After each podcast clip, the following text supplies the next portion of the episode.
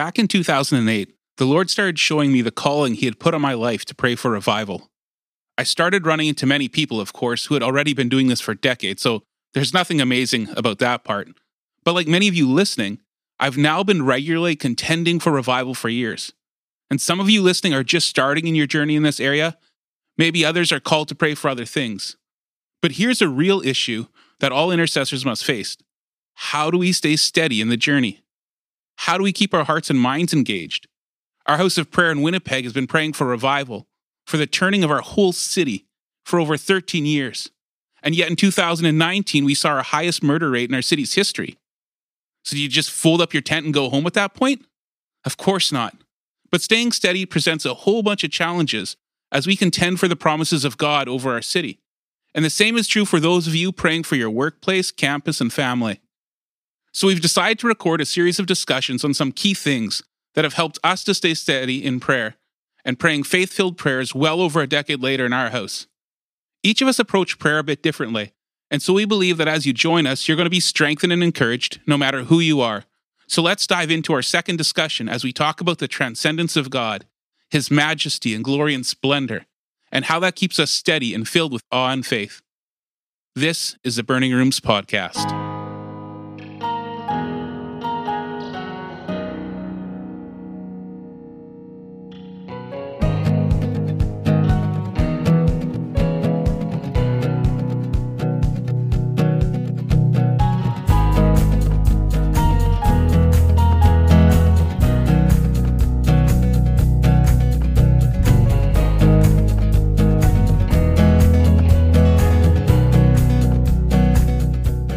Welcome to the Burning Rooms Podcast, a bi weekly podcast where we connect you to the prayer movement in Canada and beyond, where we have the conversations, share the stories to strengthen your corporate and personal prayer life. My name is Johan. I'm Jehu. I'm Brian. And today we are joined by Harv. He was a previous guest on another podcast. I don't remember the name of it at this moment, but we'll put it in the show notes. Welcome to the podcast, Harv. Thank you. And Jaden, we are also welcoming Jaden back into our studio. Thank you, Johan.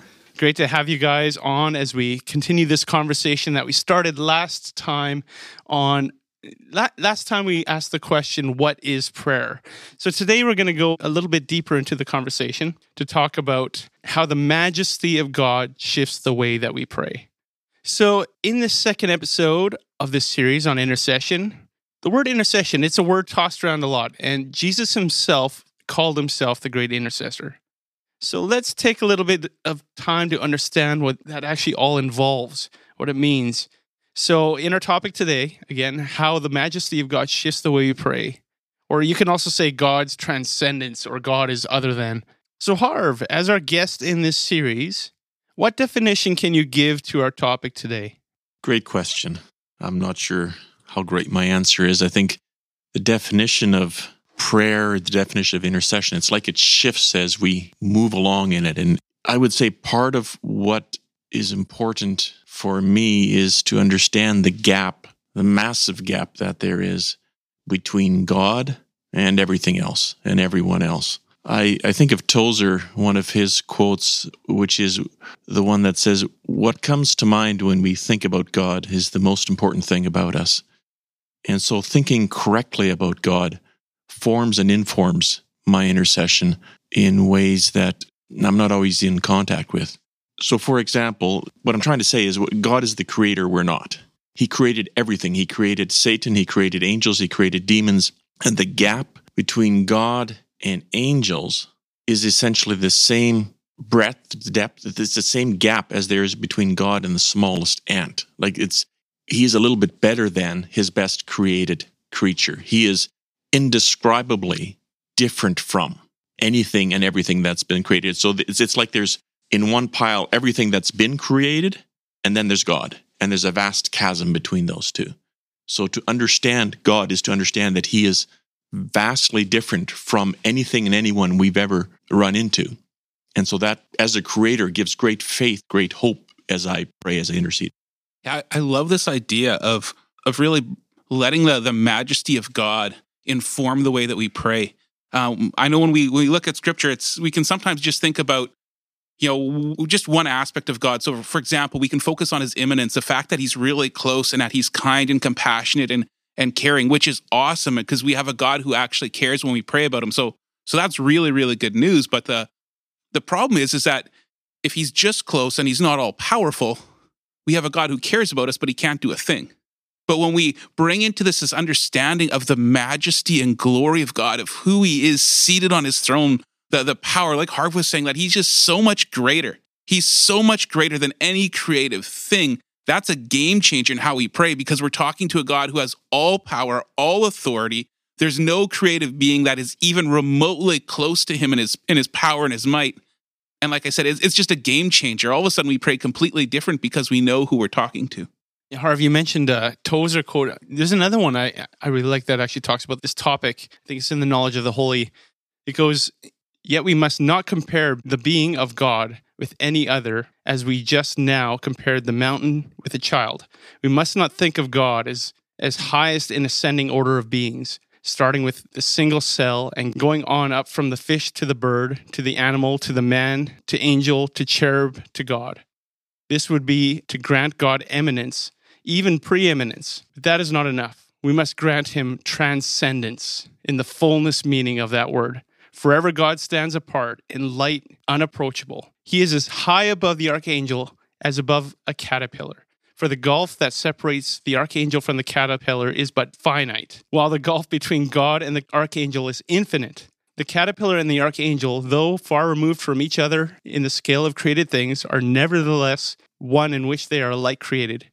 They both belong in the category of that which is not God, and we are separated from God by infinitude itself. So basically what Tozer is saying is God is so far above anything that we can even even imagine or even have any comparison that it's we can't really even comprehend it. So how do we have this unapproachable God that is so high and far above everything else and yet we are supposed to approach him. We're supposed to come with him with boldness. I just i just see a paradox here in scripture and we see this throughout scripture.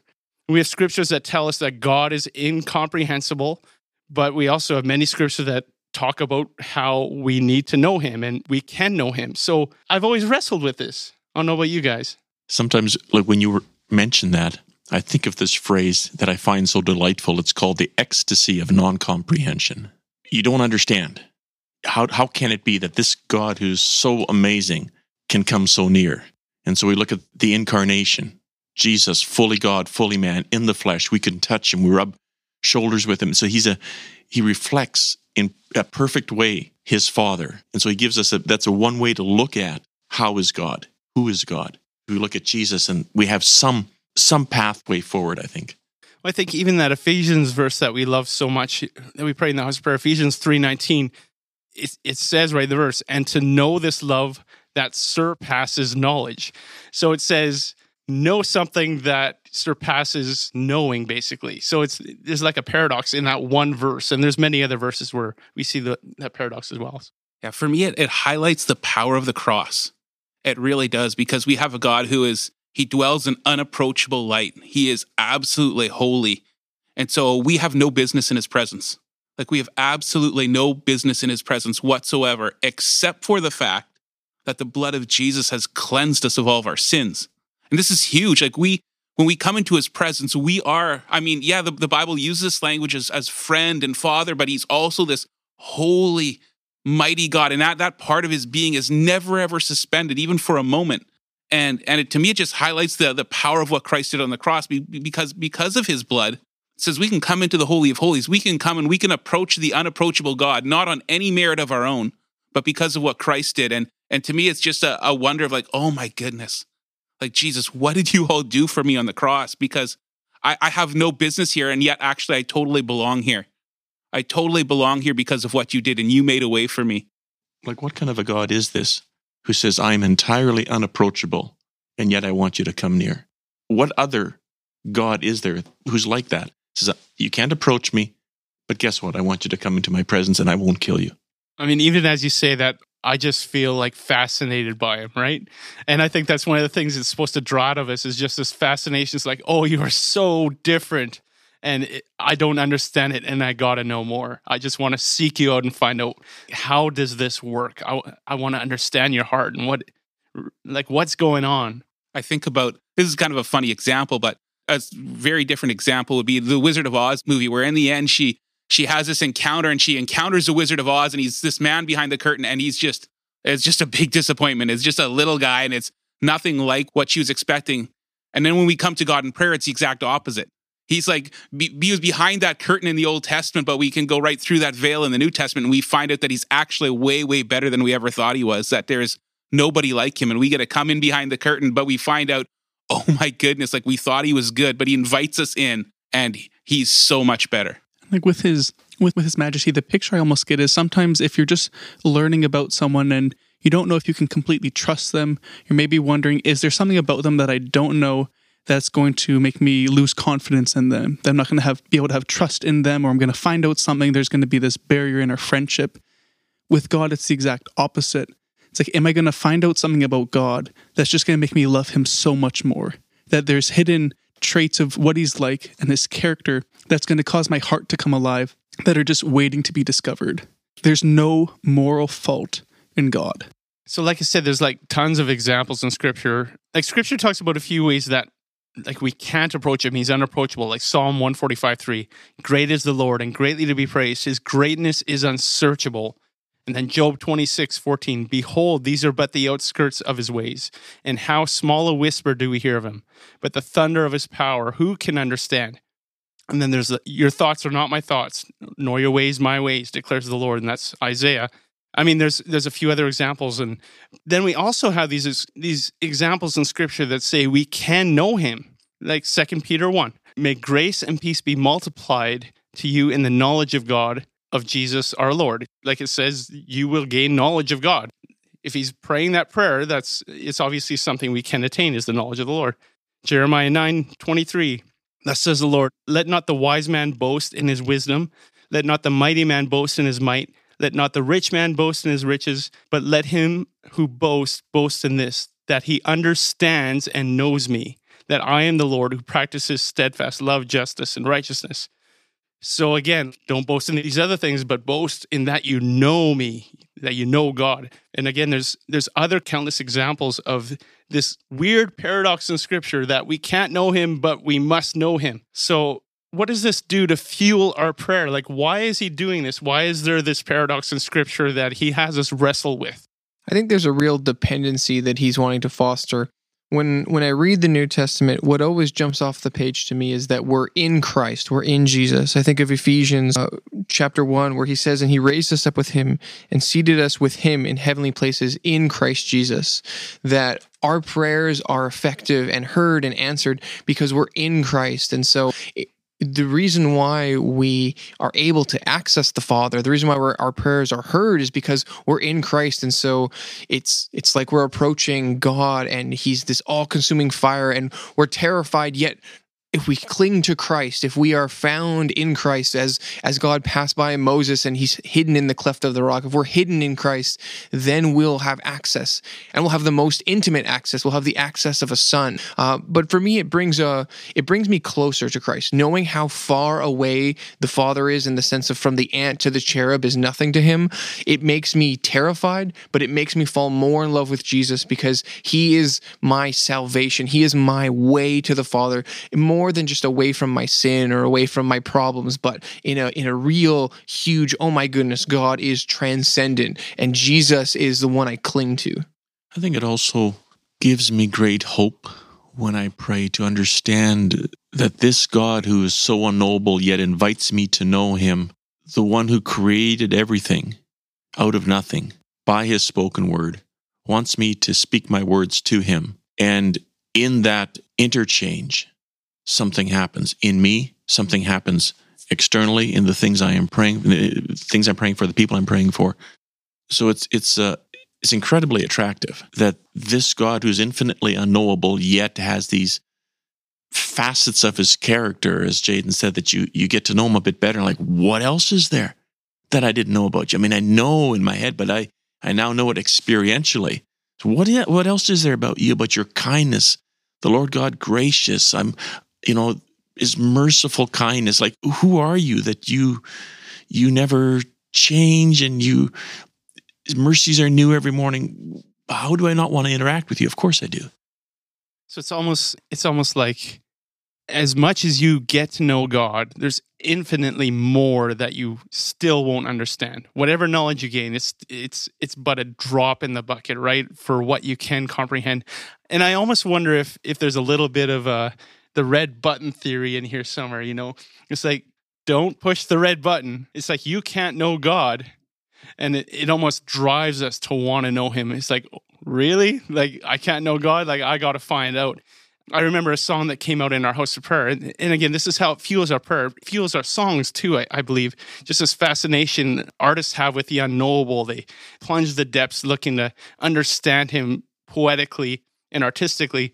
One of the courses that came out, it actually made it onto one of the shop albums, is I want to stare in the face of the invisible God. How can you stare in the face of that which is invisible? It's it's again it's just something that drives us to fascination and wanting to know him better and know him more. Yeah, I, I think there's there's such a joy in discovery too. I always picture at least the the four living creatures in Revelation four, and they're around the throne day and night, and they never stop saying "Holy, holy, holy," and basically saying like transcendent, much like there's nobody like you is what they're saying. But but I imagine them with this massive smile on their faces because they're they're gazing at the uncreated God and they're just seeing him. And thousands of years later they they they they're, they're still discovering new things about who he is. And and to me when it comes to personal prayer then I understand there's an invitation because I'm never going to get bored of God. In a billion years from now in eternity I'm never ever going to get bored of God. And and sometimes I do feel bored right now let's let's be real right like we do feel bored but I but I understand that the that boredom the problem is not on his end it's on mine and, and, and to me, it instead of feeling condemned by that, I just feel like there's an invitation to like, no, no, no. Like I just need to ask the Lord. I need that veil lifted off my eyes, and I just need to look again and look again and look again on who He is until it actually starts to transform me, and I start to see what they see. And so it draws you in. It draws you in to actually want to to gaze on Him and, and to know Him and understand Him because He's so much better than we can imagine. It's almost a perpetual litmus test on our dullness. Like if we ever get bored with him or think we know so much about him, we can usually take that as a litmus test saying, wow, I really like there's so much more for me to uncover because I all of a sudden become dull and I, I'm not seeking him out the way I should. And he is infinitely so much more bigger than than I can think. So you might be pulling from the quote from Allen Hood, you can't know him fully, but you can know him truly. It's this idea that God, while he's unknowable in his vast infinitude from Tozer. Um, we, in the person of Christ, in the face of Jesus, we can truly know what he's like.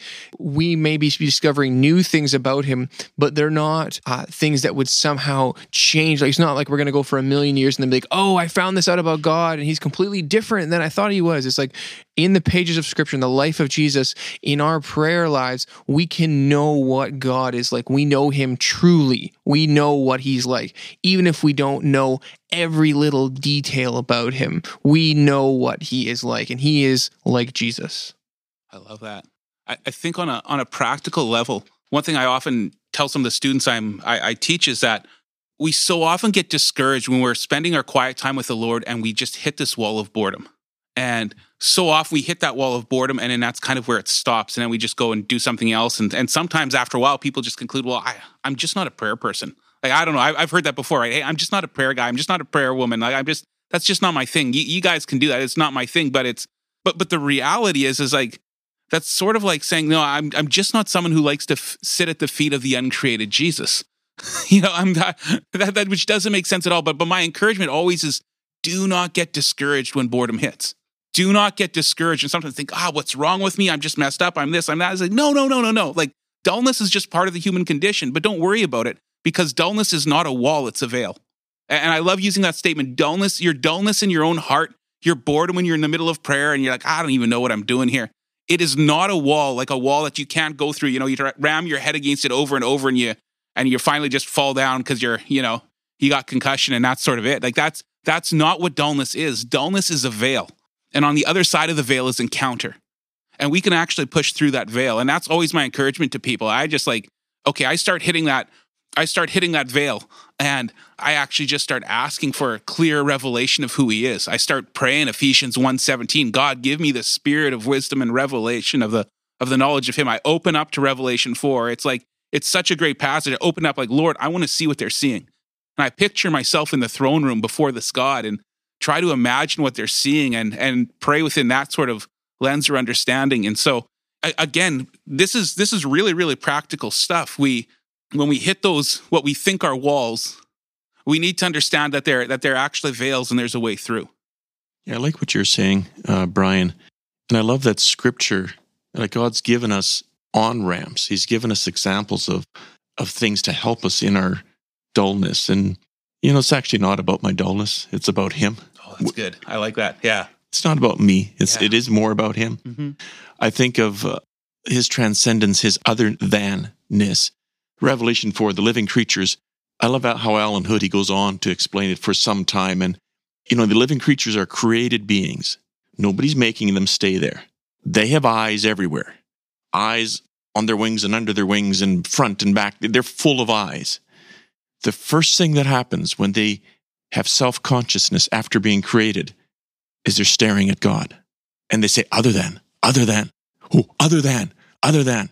And then they do it again and they fall down. They worship, and then they, their eyes pop open again, and they're like, other than, other than. And so there's a picture for us of what happens when you're that close to the uncreated God. All you can say is other than, other than, other than, holy, holy, holy.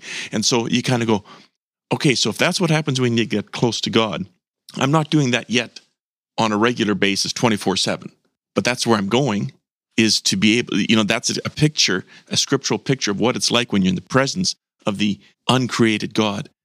And the beauty is, if I run out of things to say, which I feel like you're talking about the the um, Johan the um, the songs that come out of the prayer room, right? But it's like words and songs feel so thin, like they feel so inadequate. That's all we've got, but they feel so inadequate. Yeah.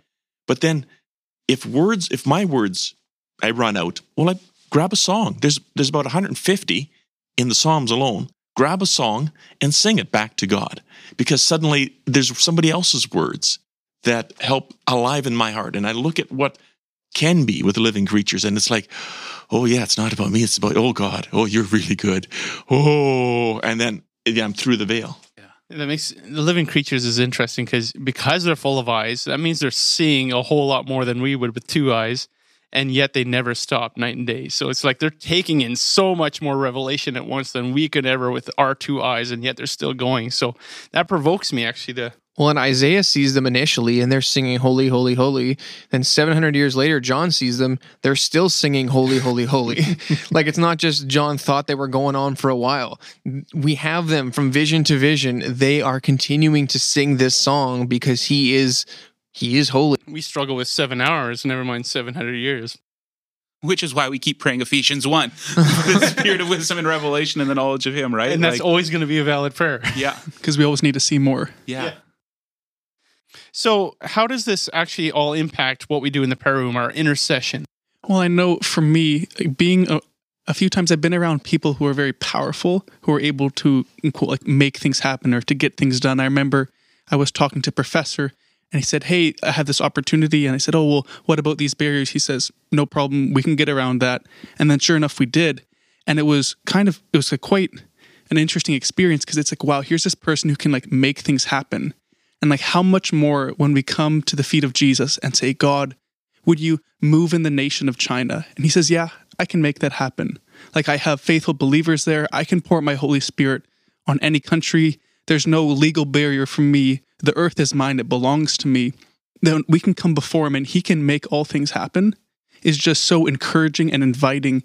And I find it changes the language of my prayers to becoming more faith filled and more hopeful because I can ask for those things knowing that he's able to accomplish all things. Yeah, I, just piggybacking off of what Jaden just said, I I find that this is this is one of the key things that really strengthens me as as an intercessor to pray really big prayers because I, I cannot pray a prayer that's bigger than God is, right? Like Jesus taught us to pray um, for it to be on earth as it is in heaven. It's the biggest prayer that could ever be prayed. And that's not a difficult prayer for the Lord to answer because he is so much more powerful. And it, it does, like Jaden was saying, like for myself, it has strengthened me so often when we're praying for a whole city or we we pray for a nation.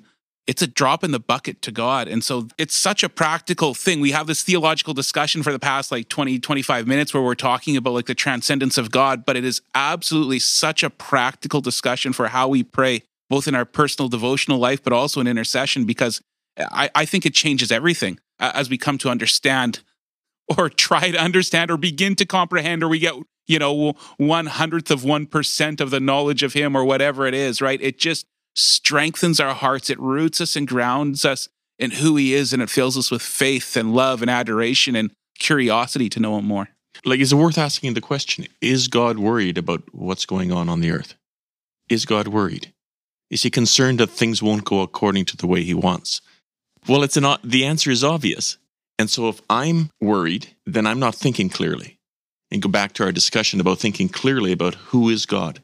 Because if I think clearly about God, then I will have the same attitude and the same perspective as he does. And so hope filled, faith filled, the things you're saying, Brian. Yeah. yeah, it reminds me of Psalm 2, what you're just saying. It's like when there's trouble and struggles on the earth, he, he sits in heaven and he laughs. He's just not fazed at all. I love that. I think there's some great stuff we could bring into our prayer meetings here, even just with the fascination piece and continually asking that Ephesians 1, asking to know the knowledge of God and know, know Him better. But we're coming to a close of this episode. We're going to continue on the intercession conversation in, in the future weeks again. Oh, Brian, you mentioned uh, praying big prayers we we actually recorded an episode on that. It didn't get published. So if you want that episode, you know, you can sign up for our Patreon, which is now live. It is official. We are going to have many different tiers. You can go check them out with many wonderful resources and content. Uh, we're going to have the Vault, which is going to have these secret episodes that were never released. There's going to be some wait, what does that meme? All sorts of great things you're going to want to check out. It's going to be awesome. But before we end this episode, it is time for. Wait, what does that mean? So today's word or phrase, today it's a phrase, is heart reality. So, Brian, when you walk into a prayer room, if you're someone new coming to the prayer room and you hear them use this term heart reality, what are they talking about? Well, you know, it's interesting because when we're actually recording this is shortly after the the Christmas time, and I and I just think about all the the food that I ate, and um and you know when you go to a doctor, I think he would probably look at me and he'd say, "Man, your heart reality is that you need to go to Wendy's a whole lot less," and so heart reality, heart attack reality. Final answer. Uh, so what are they actually talking about? So Harv is our guest today. When they use the term heart reality in the prayer room, what are they talking about? What's going on on the inside of you? What is really going on. Don't be fake. Don't try to make something happen that isn't what's, what's actually going on. We want the, the true inside of what's going on, the inside of my mind, emotions, and will to line up with scripture, to line up with Jesus. And we want the inside to match who Jesus wants me to be. I like that definition a lot better. Sorry, Brian. Yeah, no, I actually like that one better too. That's a heart reality I want to think like about. heart reality. Yeah, yeah, we're still going after that Whoppers, that uh, Burger King sponsorship here. So, but don't you think it could go the other way too? Like, don't you want your heart reality to match, like, you know, what you're thinking? Because if you're thinking, you know, Wendy's is healthy for me, like, couldn't we make that a heart reality? Like, make that a reality for our hearts? It's not where we want to go. anyway, this has been a great conversation. And again, we are going to continue. So that concludes this week's episode. If you want to find more information on us, visit our website at burningrooms.ca. And yes, we have a Patreon program, which means you can partner with us. We have some equipment that needs to be upgraded in order to be able to edit these episodes and keep the Burning Rooms podcast going and encouraging and lifting up the prayer room across this nation and over these borders, actually. So, if you want to become a Patreon partner with us, become part of our Burning Rooms team.